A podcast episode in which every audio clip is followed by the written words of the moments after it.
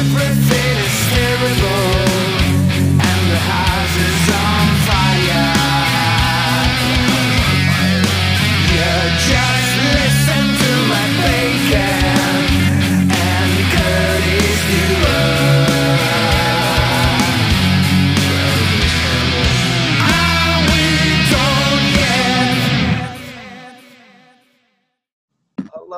welcome to another episode of the Dumb and Dumbest Podcast, a music industry podcast where everything is terrible and the house is on fire.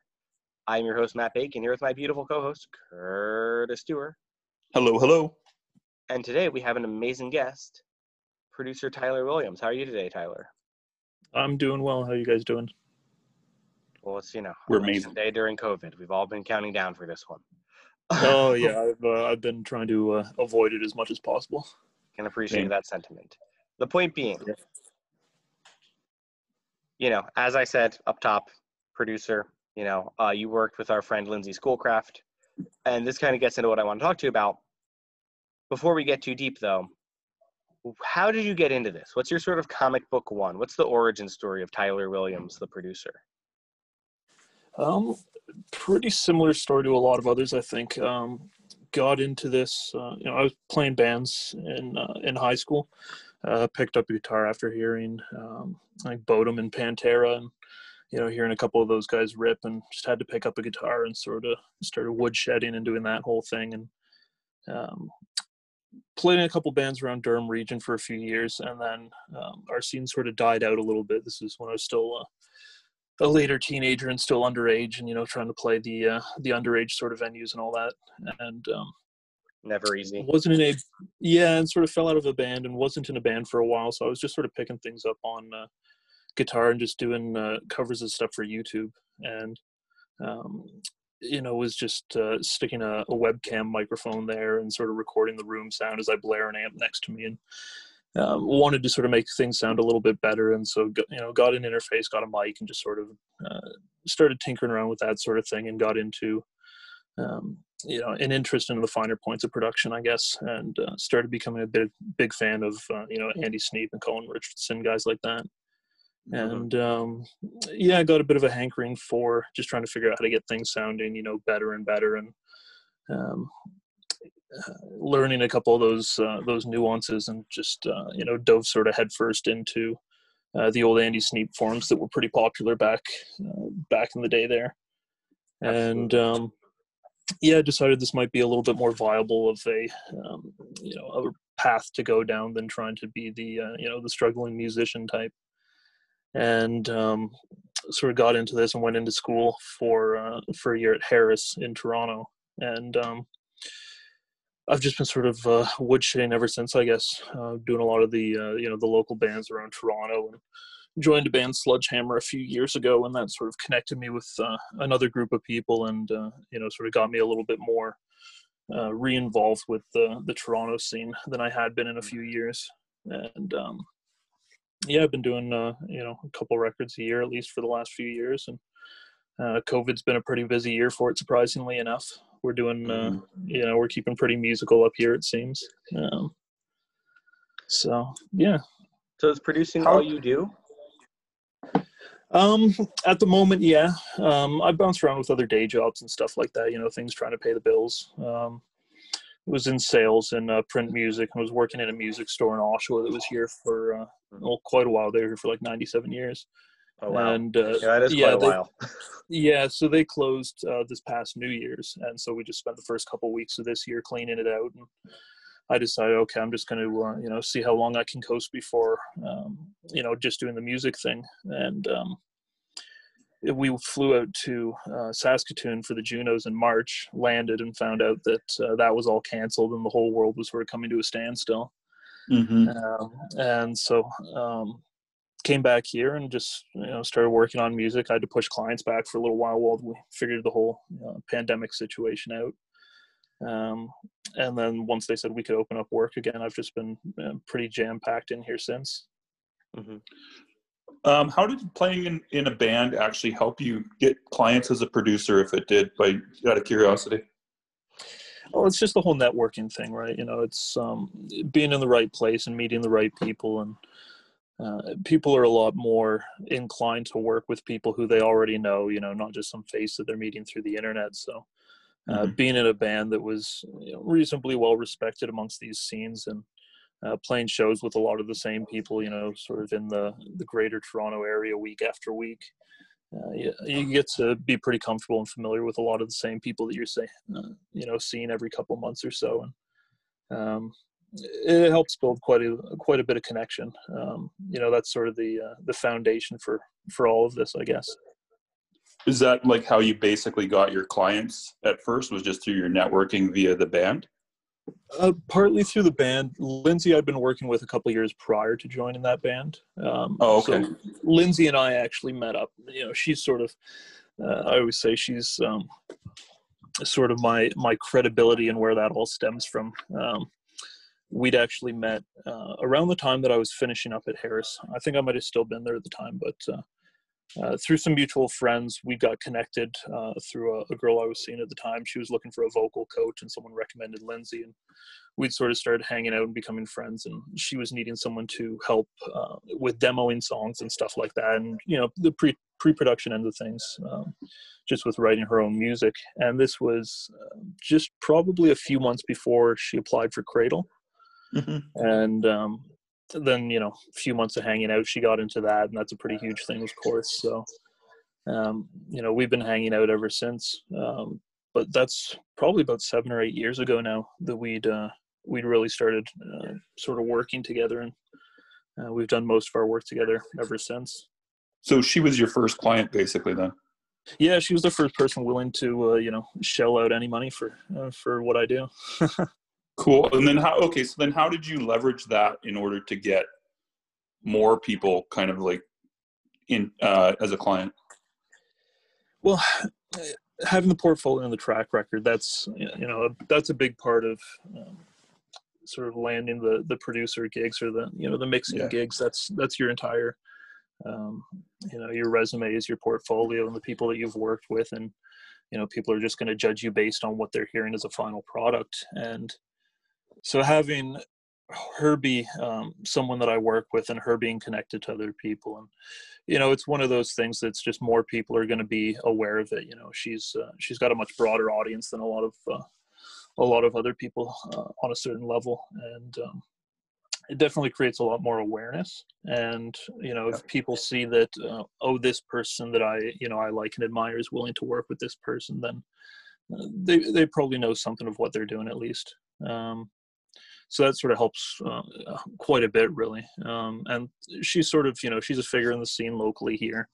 So she uh, you know a lot of the people that i'm playing these shows with and that are in these other local bands they're all fans or friends of hers. And it's uh, you know the metal scene's a pretty tight knit uh, community. Plus, she's always posting about you on social media and how awesome you are. oh it definitely helps. It doesn't hurt. She's uh, she's a hell of a lot better at the social media side of things than i am yeah. Do you actually do you do much on social media?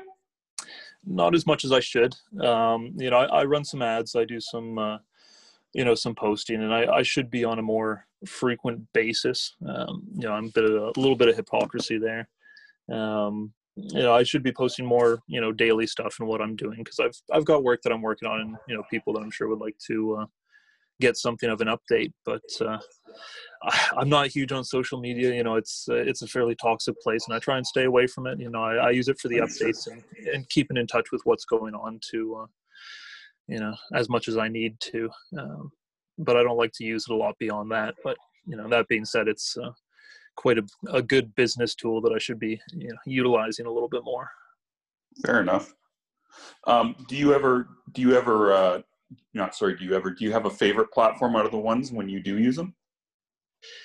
Um, I'm really only using Facebook and Instagram, which is you know owned by the same thing. And Instagram I like because you know it's it's a lot less uh, sort of toxic content on there. I think you know it's um, more of a promotional photos, and you know yeah, there's going to be little blurbs in there under some of them, but uh, it's a little bit more of just the artistic thing without all the background noise.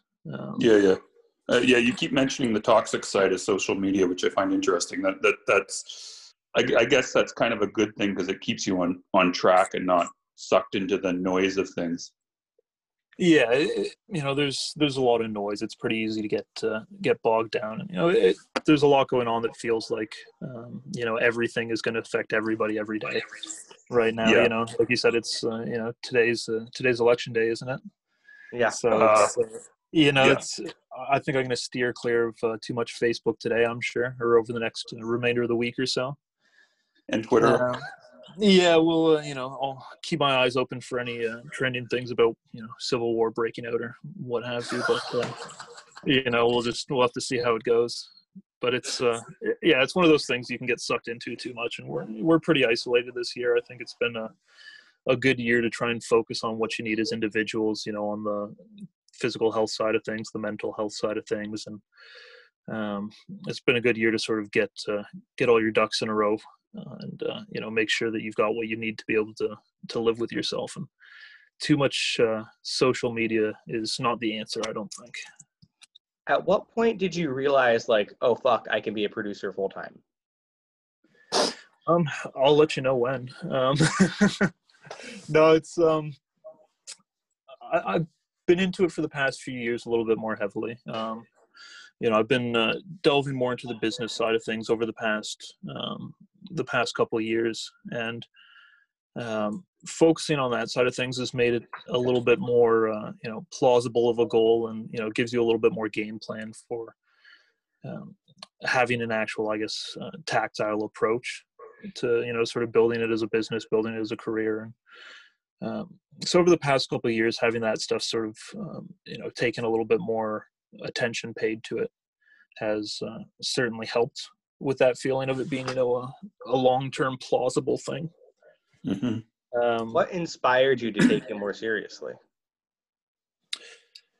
Well, I got into it just because, you know, like I was saying, with the um, trying to just figure out how to make things sound better and digging through, you know, um, threads on forums and the Andy Sneap stuff. And uh, once I started paying attention to that stuff and hearing how um, how much really goes into making a you know the difference between a good sounding record or a crappy sounding demo and a great sounding uh, you know sort of top level production and uh, there's there's a lot of intriguing stuff in there that sort of goes on under the hood that I I think the more I become aware of a lot of it, the more I'm aware of how many people are uh, sort of unaware to to what's all going on under the hood there.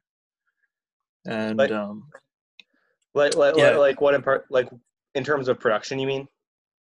yeah, I think just the amount of detail um, that Oh, can go yeah. into some of that stuff. You know, the amount of stuff that happens on a producers and behind the scenes, and Absolutely. um, you know people will see a, a playthrough of a of a song and you know think that it's it's a good performance it's solid musicians and you know it doesn't take too much more than that which that is a, a huge part of it no doubt but to uh, have the sort of modern metal thing there's quite a bit of uh, back end work let's say Absolutely. but, So yeah, I want to ask if if it's helped you at all to have been well. I guess I don't know how to frame this.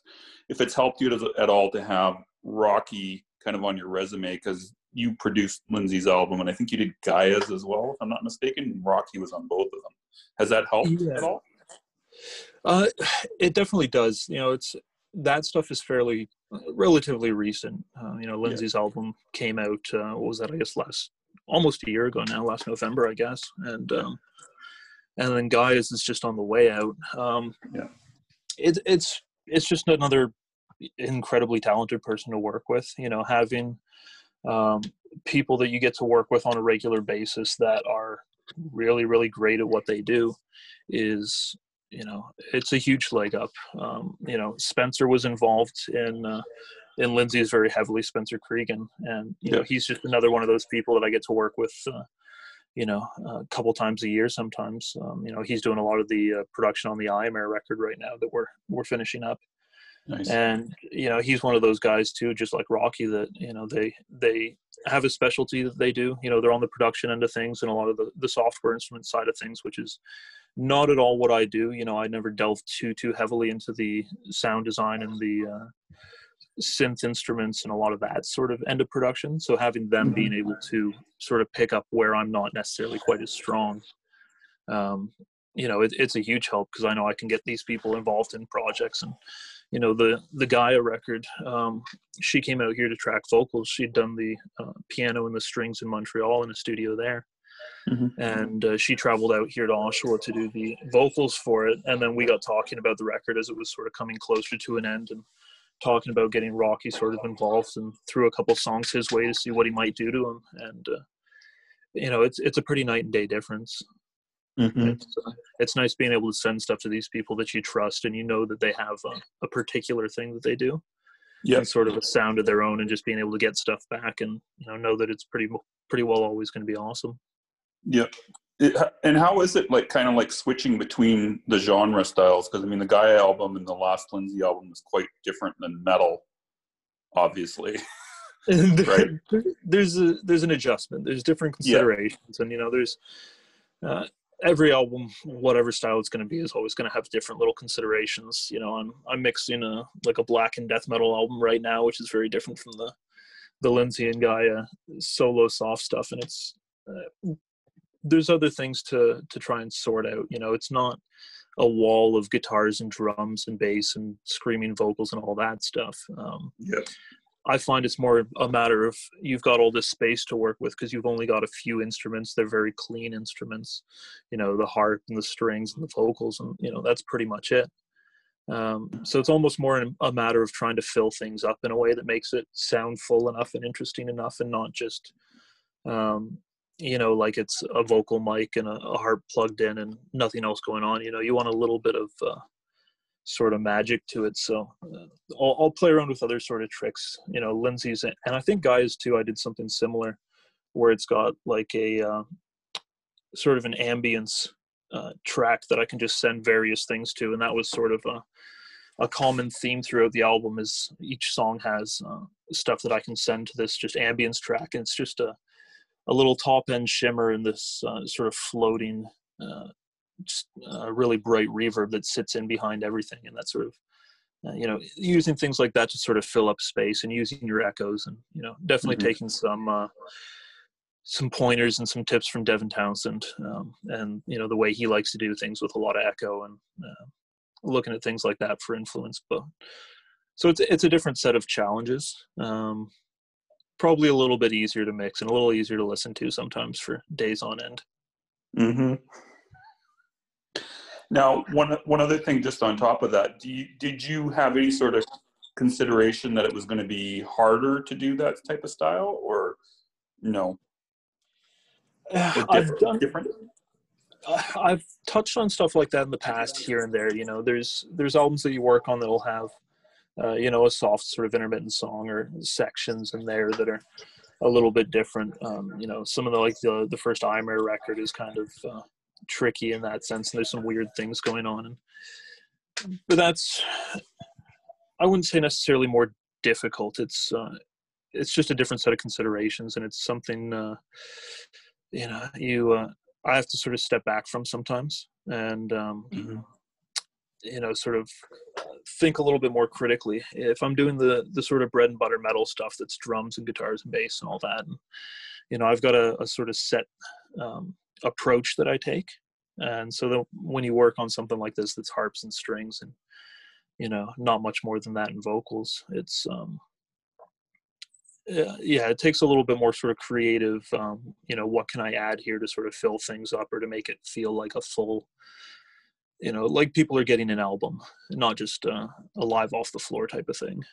How much research, like like when you're tackling something that's kind of new to you, how much research do you need to put in? A- lot of the research on my end of things is um, finding something to reference. Um, whether that's you know a lot of the times I'll ask the artist if they have something that they've got in mind. Mhm. Usually they've got some sort of idea. You know, there's a, a vocal sound that they're like from an album, or there's you know there's a, a harp effect that someone has on this song, and um, that's sort of the idea of what they're going for. Um, so I'll take stuff like that. You know, there's things like um, there's a I think she's Norwegian Aurora. Um, some stuff like that that can uh, you know a little bit different and a little bit outside my normal wheelhouse. Um, but it's nice to have something that somebody else has done as uh, a starting point or something to at least uh, you know be able to reference. Um, Right, because then you kind of that- reverse engineer it. yeah in a way it's you know seeing what works and what's worked for other people um, you know and then a lot of the other you know beyond that it's a lot of just back and forth with some uh, revision notes and seeing specifically what they had in mind um, you know when it comes to lindsay and like the harp album that we did. Um, most of that is pretty um, pretty blanket stuff you know there's a lot of um, similar uh, you know sort of the overall harp uh, ambience that sort of carries from song to song and then there's little things here and there like i know there was one part uh, where we needed to make something sort of bounce around a little bit differently so uh, rather than record it in sort of a few different parts we did it as a uh, as a, a, ping pong delay. So you hear the main one and then you hear it bounce on the right and then the left after and it's all very mm-hmm. Uh, sort of perfectly in sync. And that was just sort of you know playing around with stuff on the fly. It was an idea that popped into my head spend a couple minutes uh, sort of tinkering with it and we dug it and you know sort of uh, hit print and move on. Very fair. And so then this kind of ties into the next question is like so just for those who don't know you know what does what does a covid recording session look like? Um it's a little bit emptier. It's a little bit more spaced apart.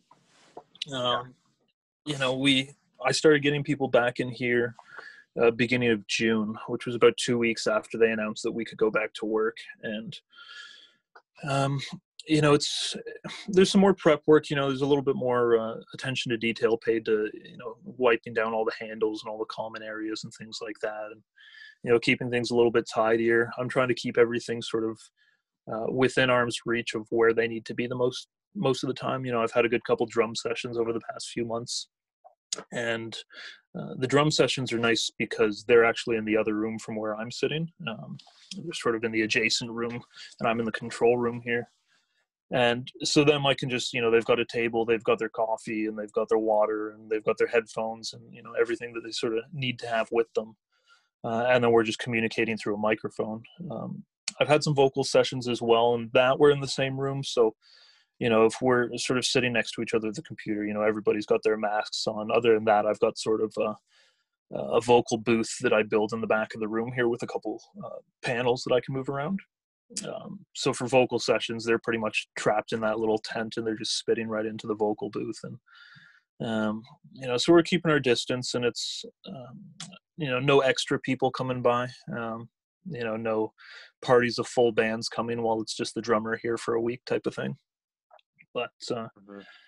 aside from that, it's not been too, too terrible. You know, we've been getting by and, uh, you know, our, our government's been half decent to, uh, how they've treated the unemployed with you know some of the subsidization and um, getting people some money so it seems the first few months people are just you know sort of collecting their checks and writing music and everyone's feeling pretty uh, pumped and creative um, i think that's dying down a little bit now um, you know it's getting into the holiday season everyone's got to be a little bit more cautious um, so the sessions aren't quite as frequent right now but it's uh, it's been good to have you know people back in here a little bit. Do you feel do you feel there's been sort of a meaningful a meaningful change in the music that kind of comes out of like instead of it being the full the full band there it's just you and the drummer. Like do you feel like that's had sort of a a, a creative sonic impact? Oh there's some stuff that definitely benefits from having other people here. Um, mm-hmm. you know, we did uh, some drum sessions earlier in the like right when we could get back to work during the whole COVID thing, and it was a little bit of a, a hindrance not having. Uh, it was for a, a guy Rick. He uh, he's writing all the music, and we had uh, Dylan Gowan doing session drums on it, and it was a little bit of a hindrance not having him here, being able to uh, you know weigh in in real time uh, on certain sections or fills and things like that. You know, it's definitely nice having the person who's sort of behind the project. You know, the the real um, person behind writing it. It's nice to have them there in person for that input. So you know, we're doing the best we could with just sending files back and forth as we get through songs and you know going back over things. But mm. it, it's definitely nice to have people here as opposed to uh, you know having uh, us to sort of figure it out on ourselves when somebody else is you know um, footing the bill trying to understand someone else's artistic vision yeah maybe not even same... met that person is not. yeah. Uh, and the people I've been working with through this year are, people that I'm pretty familiar with, so it's been, you know, it's been pretty smooth for the most part. But you know, there is it is kind of nice having that excuse to, uh, you know, tell people sorry. It's you know, uh, necessary people only. Uh, I don't want to have five people standing around making noise while we're trying to do vocals. You know, so it's yeah, well, that's kind of the nice curse of that- being a, a, a studio guy, right? yeah, you know, you got to keep things sort of on track and keep people focused and productive and you know that's a big part of the job so having it just be uh, you know the people that are here doing the work that's not necessarily a bad thing Yeah, I can definitely imagine that. Uh, stripping it, I I have a couple friends who who own studios who feel like, hey, you know, having it stripped down to like just the people who need to be there was like, wow, we can actually get so much done now. yeah you know if the party thing's fun and whatever it's it's not my scene you know i'm not a big partier um i like the times towards the end of the album you know get the whole band in here to listen to the mix as a whole and everybody sit and sort of you know just listen through it and have a time and you know have a drink or two and you know that sort of thing's fine um but while you're trying to be productive and people are you know paying by the hour it's not the best idea to have four people that are doing nothing sitting in the back there just making noise right? Yeah, no, I can imagine that's got to be kind of a a stressful situation when you're trying to when you're trying to make it work, as it were. yeah exactly So, just as we kind of start to head towards the end a little bit, what, you know, I, I've kind of been pushing a lot of my clients to use the studio as sort of a place to create content, you know, like filming the process, etc. Mhm. Um, so, A, it, when, when people come in and they try to kind of be creating content in the studio for their social media or whatever, A, how does that make you feel? And B, what is the best example of that that you've seen? I'm honestly all for it. Um, like I said, I'm terrible when it comes to doing my own social media, and uh, I try to make an extra point of doing social media stuff when I have people here that are, you know, interacting and we can share and, you know, bounce viewers off of each other's channels and things like that. Um, you know, it's, it's definitely beneficial and sort of helps everybody. So I try to pay attention to it. Um, I've always got my phone ready to go. You know, I'll. Um, I don't have a whole lot of um, video equipment or anything set up, but you know, an iPhone 11 does pretty well if you've got a decently well lit area. Yeah. And um, so I've always got mic stands with clips in there for I can, you know, I can mount phones and take social media posts and you know edit stuff together in Final Cut if you want to take the audio from our session and stick it to you know the video that we took so people can do posts and stuff. So I'm I'm all for it. Um, you know, I have intentions to to get a little bit more set up. So I would like to have some camera equipment set up and some lighting stuff so that I can just have it rolling while we're doing sessions and send people home with you know a few hours worth of you know in studio footage because I always liked watching that stuff growing up and you know I always get some some good information out of some of those behind the scenes stuff you know there was always like the you know cannibal corpse in the studio and stuff like that. You know I loved watching those videos growing up so Sure. yeah i'm i'm all for it. Um you know there it's just part of running the business and you know running a band as a business you know it's just something that you have to do. Um so i'm all for you know i'll, I'll remind people and make sure that we are getting some content and um you know just something to post and say hey you know don't forget about us we're working on some music here and uh, yeah No, absolutely. That's really cool. That you know, I, I I'm curious to see how studios increasingly evolve, since that seems like you know what you're kind of outlining there seems like the trend that uh, a lot of people are beginning to embrace.